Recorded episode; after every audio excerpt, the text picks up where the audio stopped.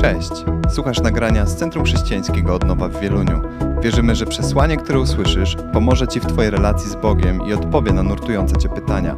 Więcej o tym, kim jesteśmy oraz w co wierzymy, znajdziesz na naszej stronie internetowej centrumodnowa.pl. Taką odczułem dzisiaj ulgę, że szczególnie gdy powiedziała Asia o tym temacie, to tak szczególnie osoby zamężne i żonate biły, biły bardzo mocno brawo.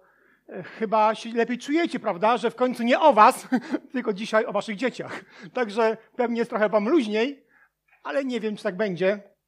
E, moi drodzy, tak e, właśnie jak powiedziała Asia, jesteśmy e, tuż przed końcem ostatniego e, tej serii Prawda o małżeństwie i staraliśmy się e, w tej serii chyba nie słodzić, generalnie mówić o rzeczach bardzo ważnych, istotnych i być może to zabrzmi nieskromnie, ale, ale zachęcam Was do tego, abyście mogli sobie też odtworzyć, posłuchać, e, bo jestem przekonany o tym, że te prawidła, czy te wartości, które przekazywaliśmy razem z Adamem, naprawdę są bardzo ważne, a każdy z nas marzy, czy pragnie tego, aby małżeństwa były prawdziwe, blisko Boga.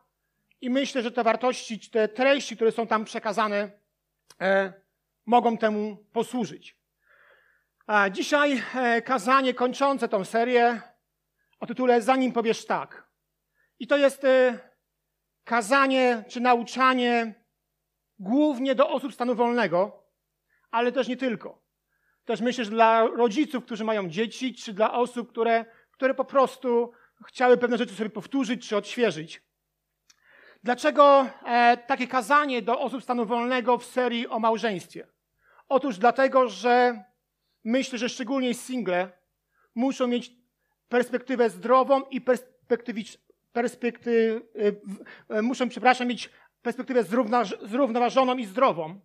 Musi ona być przemyślana, ponieważ e, warto wejść w, e, w coś pięknego jak małżeństwo z taką zdrową, właściwą perspektywą.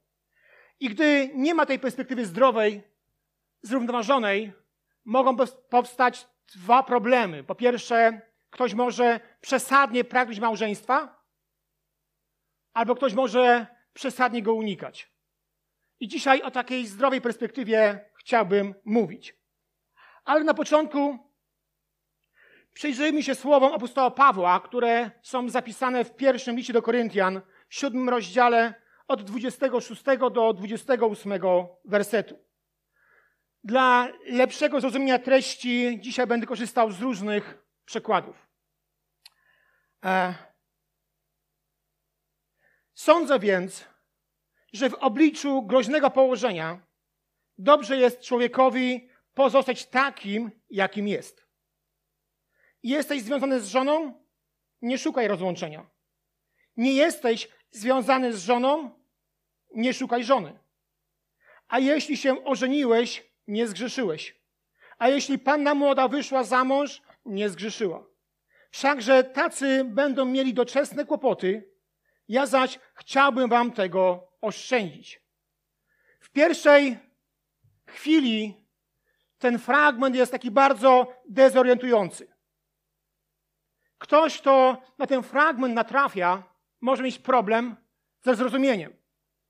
Dlatego, że on bardzo odbiega od fragmentu z pieśni nad pieśniami, czy od fragmentów, które są zapisane w piątym rozdziale listu do Efezjan. I ktoś, czytając te słowa, może zadać pytanie, to mam się w końcu żenić, czy mam się nie żenić? Bo ewidentnie apostoł Paweł e, troszkę do tego zniechęca.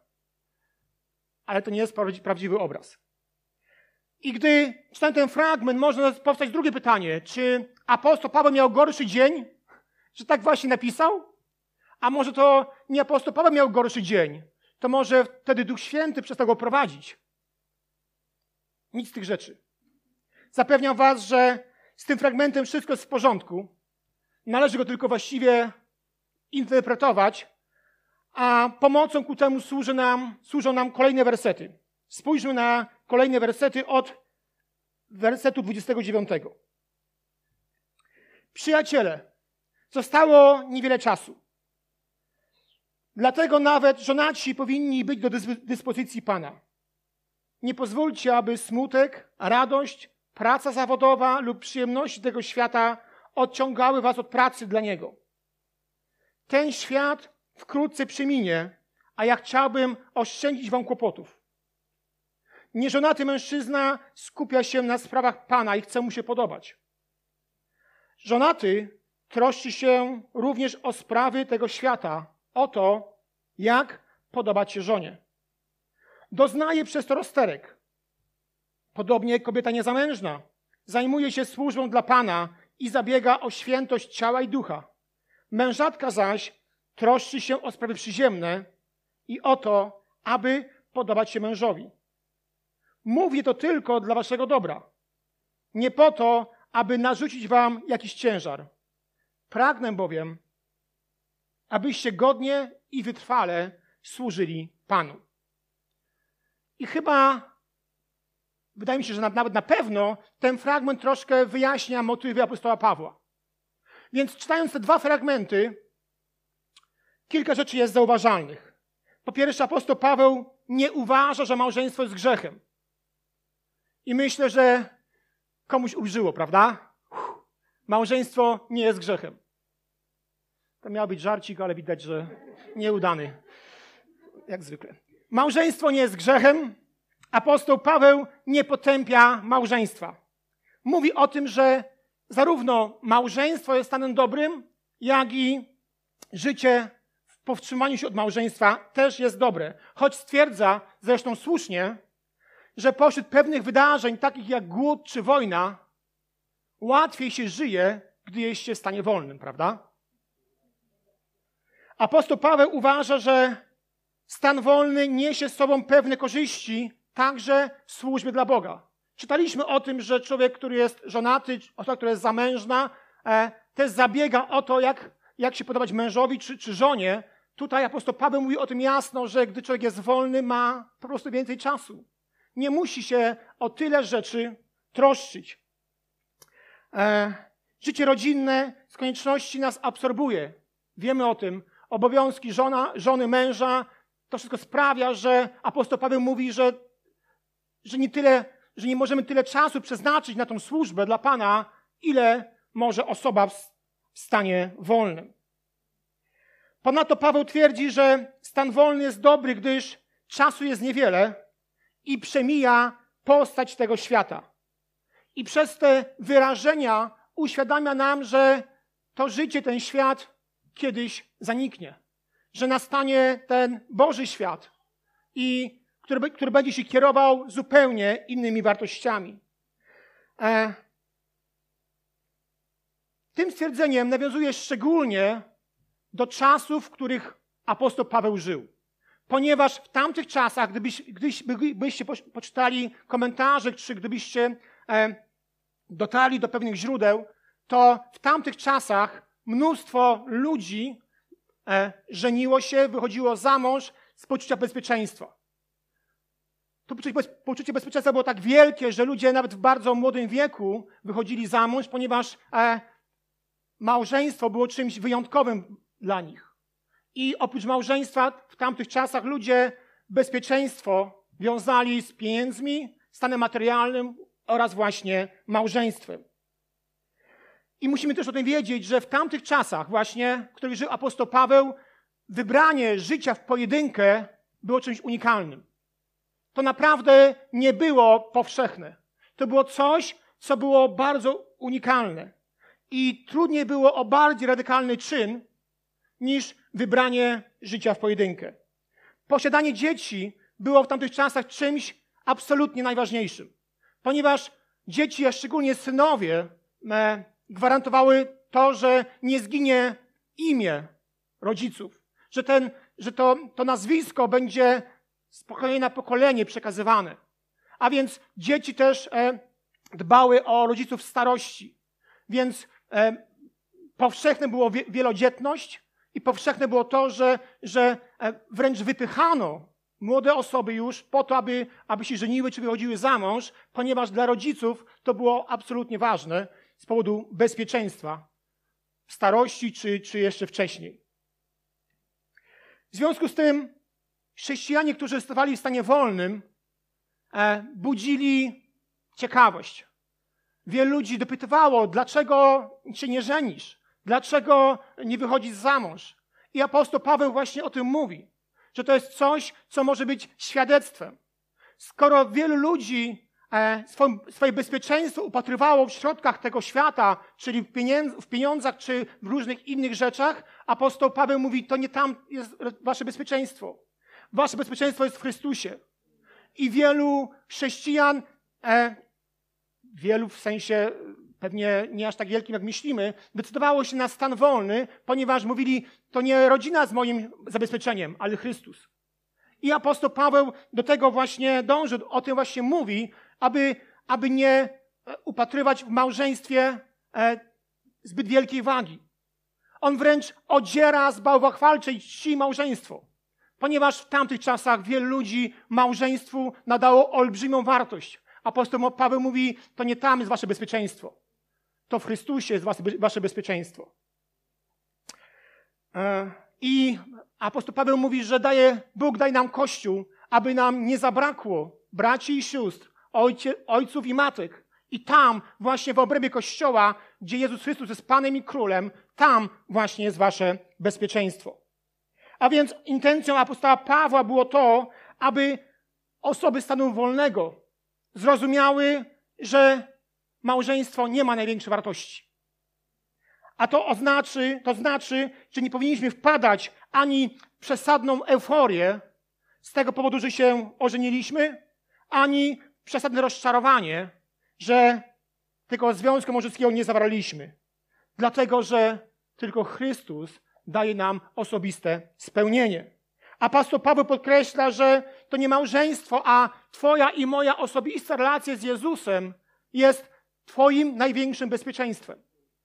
I choć odnosi się do czasów, w których żył, myślę, że i obecnie możemy zauważyć, że lokujemy e, nasze bezpieczeństwo w czymś, co jest po prostu, co przemija.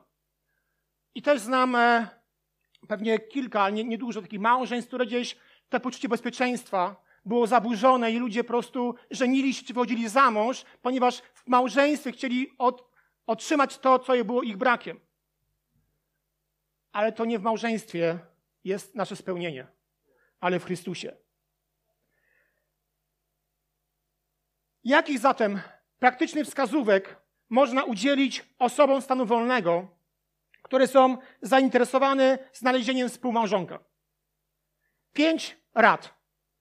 Po pierwsze, zrozum, czym jest dar stanu wolnego. Pierwszym liście do Koryntian, siódmym rozdziale i siódmym wersecie apostoł Paweł nazywa życie w pojedynkę darem. Przeczytajmy ten fragment.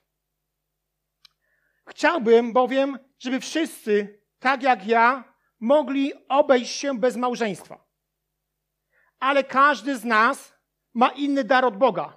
Jeden taki, jak ja, drugi inny. Wielu uważa, że apostoł miał na myśli zupełny brak zainteresowania płcią przeciwną. Wielu uważa, że nie miał żadnych pragnień w tym kierunku. Ale zgodnie z tym poglądem, posiadając dar stanu wolnego, on nie doświadczał żadnych emocjonalnych zmagań, żadnego niepokoju ani pragnień, aby zawrzeć małżeństwo. Nic też dziwnego, że powstało taki żarcik w tym sensie, że e, widocznie ja nie mam tego daru. I ludzie, mówiąc te słowa, e, mówią, przekazują, że, że chcą wyjść za mąż, czy, czy chcą się ożenić. Ale warto zrozumieć, że to niekoniecznie o tym tu jest mowa. Warto zrozumieć, co apostoł Paweł miał na myśli, bo moim zdaniem on nie był, on nie był pozbawiony pragnień. On nie miał e, napięć w związku z tym, że ktoś jest, a ktoś nie jest e, żonaty. Istnieje wiele złych powodów, z których, z, z których e, mężczyzna czy kobieta nie wchodzi w związek małżeński. Na przykład życie w grzechu, silny egocentryzm, niezdolność do budowania trwałego związku, czy niechęć dla płci przeciwnej. Jednak nic z tych rzeczy nie nazwalibyśmy darem. A tutaj apostoł Paweł mówi o darze. Dlatego warto zrozumieć, w jakim kontekście apostoł Paweł używa słowa dar w swoich listach. I na przykład w 12 rozdziale pierwszego listu do Koryntian używa słowa dar w znaczeniu zdolności, jakiej udziela Bóg, aby budować innych. Gdy apostoł Paweł mówi o darze, to nie mówi o tym, że ten dar ma Tobie służyć, tylko on mówi o tym, że ten dar ma służyć innym. To jest coś, co Bóg Ci daje dla zbudowania innych. A więc to nie jest, to nie jest o tym mowa, że apostoł Paweł miał dar i był wolny od napięć, od pragnień. Nie. Bo wtedy by przekreślał to sformułowanie, które mówi wszędzie, że dar jest dla innych. Po to, aby ten darem budować innych życie. A więc to nie chodzi o jakiś nieuchwytny, wolny od napięć stan. Dla Pawła obdarowanie do życia w pojedynkę polega na wolności, jakiej mógł doświadczać, by poświęcać się w służbie dla Pana w sposób niemożliwy dla ludzi żonatych. To jest ten dar. Jak pewnie wiecie, on wiele podróżował. Wiecie, on jest e, głównym autorem e, listów. A więc zobaczcie jego zaangażowanie i, i mówi o tym, że e, to mogę zrobić, ponieważ Bóg mi ten, dał ten dar, aby służyć innym. I mogę to robić po prostu będąc samotnym. A więc możliwe jest to, że jak najbardziej apostoł Paweł zmagał się emocjonalnie, jak to dzisiaj mówią młodzi ludzie, z życiem w pojedynkę. Możliwe, że pragnął się ożenić. Ale nie tylko znalazł sobie zdolność, aby w tej sytuacji poświęcić się Bogu, ale odkrył także i wykorzystał szczególne cechy życia w pojedynkę, czyli na przykład elastyczność czasu. Mógł temu służyć ze szczególną efektywnością. A więc weźmy pod uwagę, że powołanie do życia w pojedynkę, o którym pisze apostoł Paweł, nie jest stanem wolnym od napięć, od pragnień, od zmagań, ale to jest z drugiej strony jakimś nie jest też doświadczeniem nieszczęścia. Wszyscy się żenią, a ja nie, jaki ja jestem nieszczęśliwy. To nie o tym tu mowa. To raczej skuteczność w życiu i służbie dzięki życiu w pojedynkę. I gdy ktoś posiada ten dar, może doświadczyć silnych zmagań, ale najważniejsze jest to, że Bóg pomimo tego pozwala mu wzrastać, a on może służyć na tak wielkich obrotach, na których nikt z żonatych nie jest w stanie funkcjonować. I też to mówi o tym, że ten dar życia w pojedynkę nie jest przeznaczony tylko dla nielicznych, nielicznego grona wybranych. Ani też nie musi trwać przez całe życie. Choć to nie jest wykluczone. Ten dar, o którym mówi Paweł, dar życia w pojedynkę, to szczególna łaska, której Bóg może nam udzielić na określony czas. A o tym też często zapominamy. Po drugie, zachowuj się odpowiednio do wieku. List do Efezjan, piąty rozdział, od 15 do 17 wersetu. Zwracajcie zatem uwagę na własne postępowanie. Nie zachowujcie się jak niemądrzy. Żyjcie raczej jak ludzie mądrzy, którzy nie marnują najdrobniejszej chwili, szczególnie, że przyszło nam żyć w trudnych czasach. Dlatego koniec z brakiem rozsądku. Starajcie się pojąć, co jest wolą Pana. Tak zwane randki obejmują całe spektrum doświadczeń. Na jednym, krańcu są, na jednym krańcu są spotkania, które polegają na wspólnym wyjściu na koncerty, wydarzenia kulturalne, i to wyjście jest wybiegiem, podstępem do tego, aby z kimś się spotkać. Na drugim krańcu są spotkania, które są wyjściem na studniówkę, na inne różne wydarzenia, na których ktoś z nami musi pójść.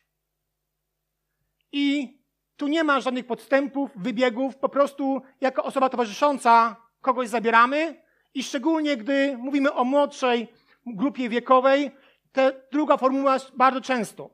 Pewnie byliście z wami by, pewnie byliście z kimś na studniówkach, na różnych wydarzeniach i niekoniecznie myśleliście o tej osobie jako o swoim małżonku czy o swojej żonie. Po prostu ktoś musiał pójść, no i los tak chciał, że poszedł ten czy tamten. Więc e, niekoniecznie tego typu spotkania od razu pchają nas do małżeństwa, choć też pewnie i z tego się sporo małżeństw urodziło. Ale skoro, gdy przybywa nam lat, gdy jesteśmy coraz starsi, nie chcę tu mówić jakimś wiekiem, bo nie chcę czegoś tam zawęzić. W każdym razie, gdy jesteśmy coraz starsi, gdy już nie jesteśmy nastolatkami, nasze zachowania powinny być inne. Dlaczego? Dlatego, że jeżeli mamy iż jakiś wiek i zapraszamy kogoś, kto jest w tym samym wieku lub starszego, to prawdopodobnie może to odbierać inaczej niż my. To może być dla niego taki co, taka myśl. Ha, skoro mnie zapraszasz, skoro się ze mną umawiasz, to pewnie masz wobec mnie jakieś plany. I niekoniecznie ta osoba zapraszająca musi tak to rozumieć, ale to jest pewien sygnał. Czym innym jest wyjście na kebaba w wieku nastu lat, a czym innym jest wyjście do teatru w wieku też innym, prawda? Więc są zupełnie inne kryteria, czy zupełnie inne krańce tych spotkań. Więc jeśli masz, już nie jesteś w wieku nastoletnim, to musisz to, o tym pamiętać, że jedną z najbardziej bolesnych sytuacji, w jakiej się możemy znaleźć, jest relacja, do której jedna osoba podchodzi z, z całą powagą, a druga to traktuje bardzo luźno. Jedna myśli o tym, że to zaproszenie jest bardzo ważne, a do drugiej jest to po prostu niezła beka. Więc to jest problem, ponieważ e, można kogoś mocno zranić. Zachowuj się odpowiednio do wieku. Osoby, to znaczy, że osoby nastoletnie z reguły nie powinny próbować rozbudzać emocjonalnych i fizycznych pragnień, które przez całe lata jeszcze nie będą mogły spełnić w małżeństwie. Lecz w miarę upływu lat podchodź do takich spotkań, do poszukiwań małżeństwa z coraz większą powagą. Ponieważ gdy tylko robić nie będziesz, będziesz igrał z czyimiś emocjami. Im starsi jesteśmy i im, czymś, im częściej spotykamy się z kimś, tym szybciej obie osoby powinny uznać, że to może być relacja, która prowadzi nas w kierunku małżeństwa. Trzecia rzecz. Nie każdy jest dla ciebie. Nie każdy jest dla ciebie i nie musisz kogoś mieć. Szczególnie w kulturze, w której teraz żyjemy, bardzo e, młode osoby są mocno mm, molestowane tym, że musisz kogoś mieć. Bo jak kogoś nie masz, to jesteś taka, siaka. Najczęściej są to złe określenia. Nie musisz mieć kogoś. Lepiej nie mieć nikogo, niż mieć kogoś złego, kto nie kocha i kto nie rozumie. Uważam, że dla chrześcijan jest pewne kryterium, które powinno być stosowane w wyborze partnera życiowego. Uważam, że nie powinieneś, nie powinnaś pozwalać sobie na głębokie zaangażowanie emocjonalne z osobą niewierzącą. I to może być dla kogoś stwierdzenie bardzo kontrowersyjne. Ale jeżeli czytasz Biblię, to wiesz, że tak się rzeczy trzymają. Na przykład w drugim liście do Koryntian, w szóstym rozdziale, 14-15 wersecie apostoł Paweł pisze Nie wiążcie się z niewierzącymi. Co wspólnego ma bowiem prawość z nieprawością? Albo światłość z ciemnością? Jak może panować zgoda między Chrystusem i szatanem? Co wspólnego ma wierzący z niewierzącym? Ostro, prawda? liczne zakazy w Starym Testamencie, które mówią o tym, że żeby Żydzi nie, nie wiązali się z nieżydami, w pierwszej chwili wydają się nam, że to chodzi o jakieś grupy etniczne. Ale mamy na przykład rozdział 12 w Księdze Liczb, w której Mojżesz bierze, bierze sobie za żonę kobietę z innego plemienia. A więc to świadczy o tym, że Bogu nie chodzi o unikanie małżeństw z osobami innej rasy, ale raczej innej wiary. Niektórzy uważają, też z tym się spotkałem osobiście, że zniechęcanie chrześcijan do związków z osobami niewierzącymi jest, jest przejawem ograniczonego myślenia. Ja jednak uważam, że istnieją mocne powody dla tej biblijnej zasady.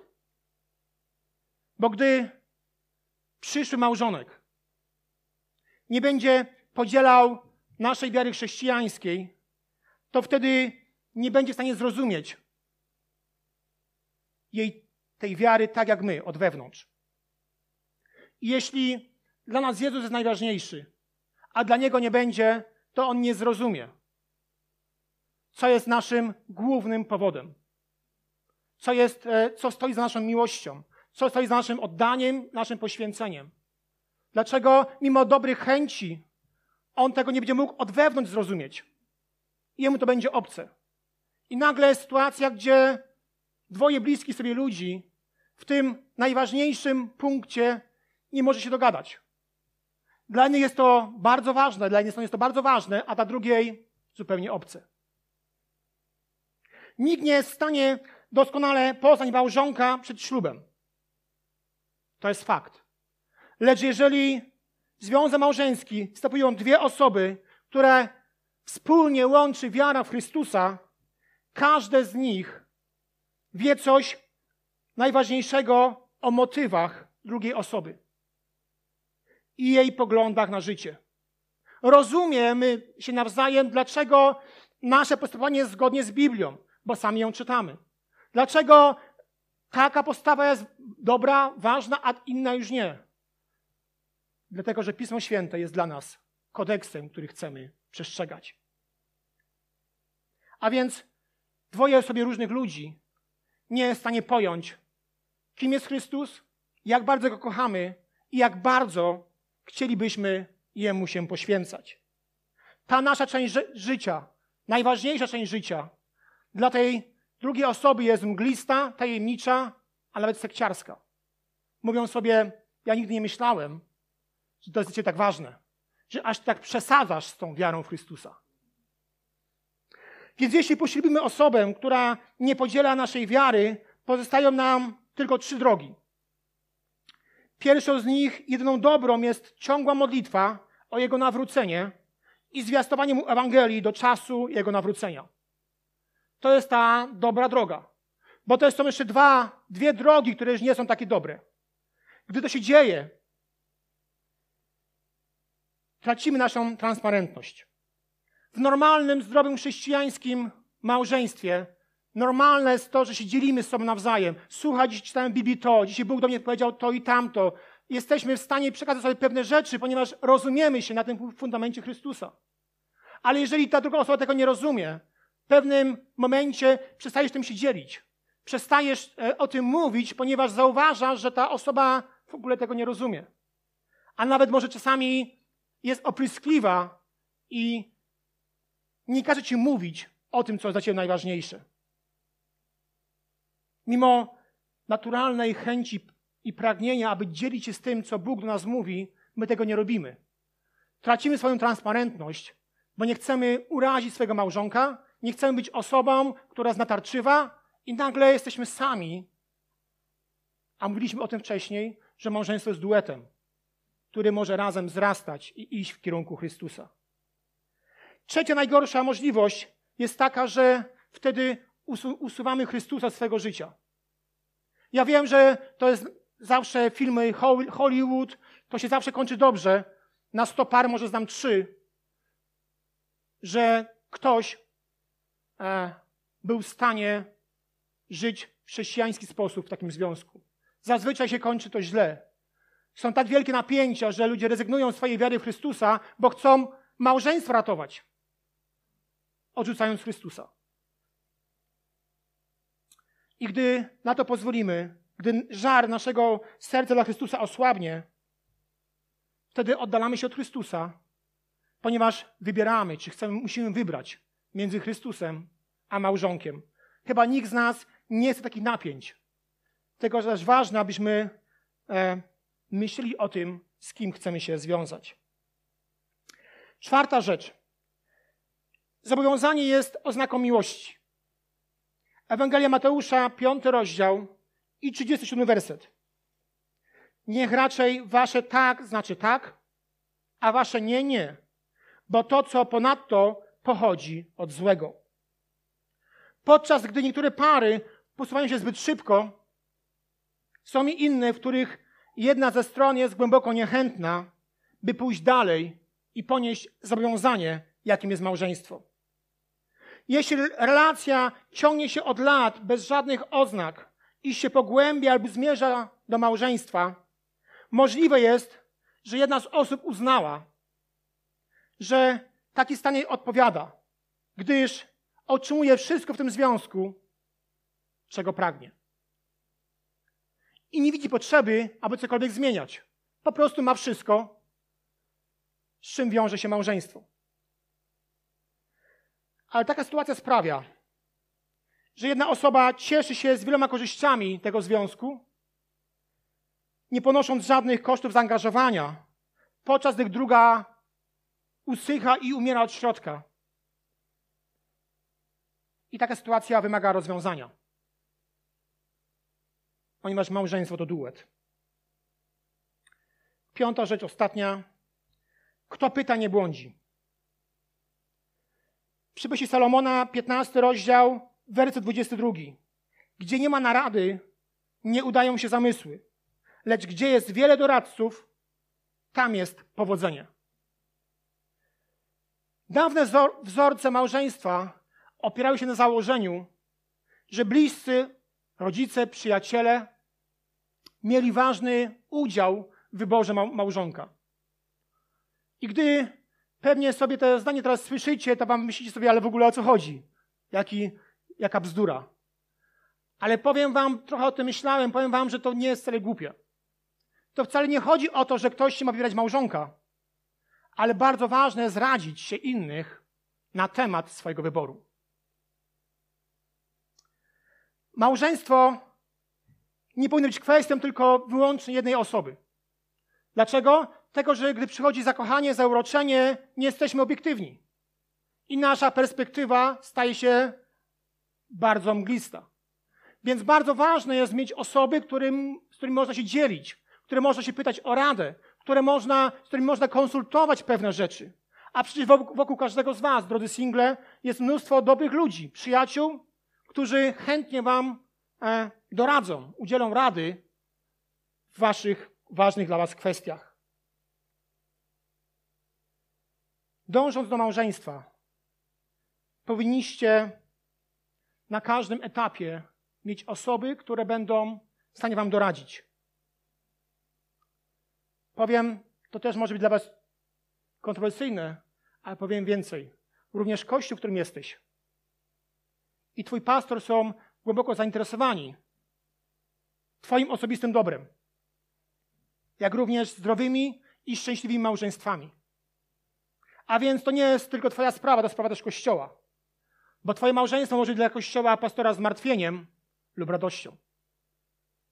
I zgadnij, co się dzieje, gdy jest ono zmartwieniem. Dlatego zasięgaj rad od ludzi, którzy Cię kochają. Nie od wszystkich, ale od tych, którzy są Ci bliscy. Od rodziców, od bliskich, może od przywódców Kościoła. I stosuj się do tych rad, ponieważ każdy z tych bliskich osób chce Twojego dobra.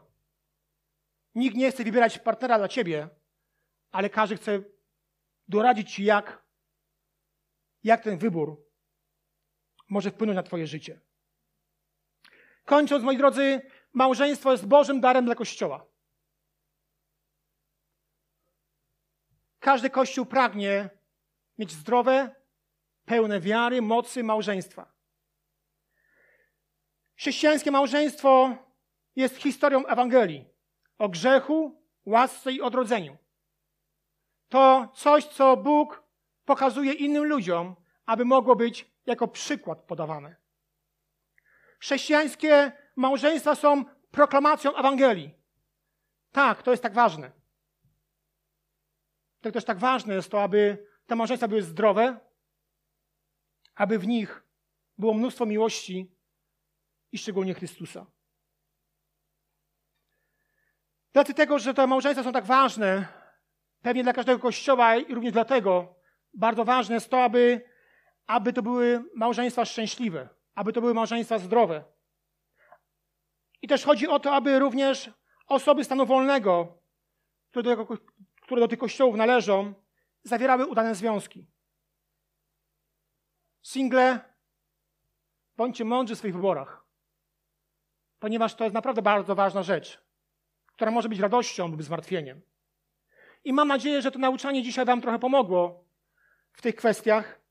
Mam nadzieję, że będzie Wam łatwiej z tym żyć, że też pewien odsetek ludzi zostanie odseparowany od Was i będziecie myśleć o ludziach troszkę inaczej, o tych, którzy są dla Was jakimś zainteresowaniem. Chciałem powstać, moi drodzy Kościele, i pomodlić się o, o, o ludzi w, stanu, w stanie wolnym. Pomodlić się o singla, o, o wszystkich, wszystkich, wszystkich singlów. Pomodlić się o to, aby osoby e, były po prostu bardzo mądre w swoich wyborach. Wiemy o tym, że kultura, w której żyjemy, bardzo mocno kładzie nacisk na to, aby, aby kogoś mieć, aby szybko kogoś mieć. Natomiast e, wiemy też, że możemy się tym oprzeć. Mamy siłę w Jezusie Chrystusie i nie musimy żyć tak, jak ludzie tego oczekują. Jezu, ja modlę się o to, aby, aby osoby stanu, stanu wolnego mogły być szczęśliwe.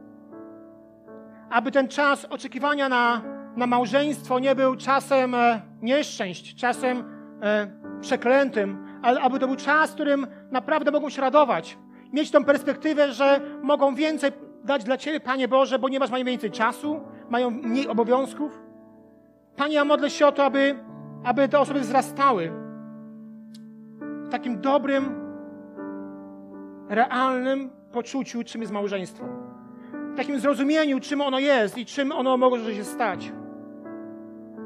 Panie, ja modlę się o to. I wierzę w to, że single, który dzisiaj mówię, już jakiś czas,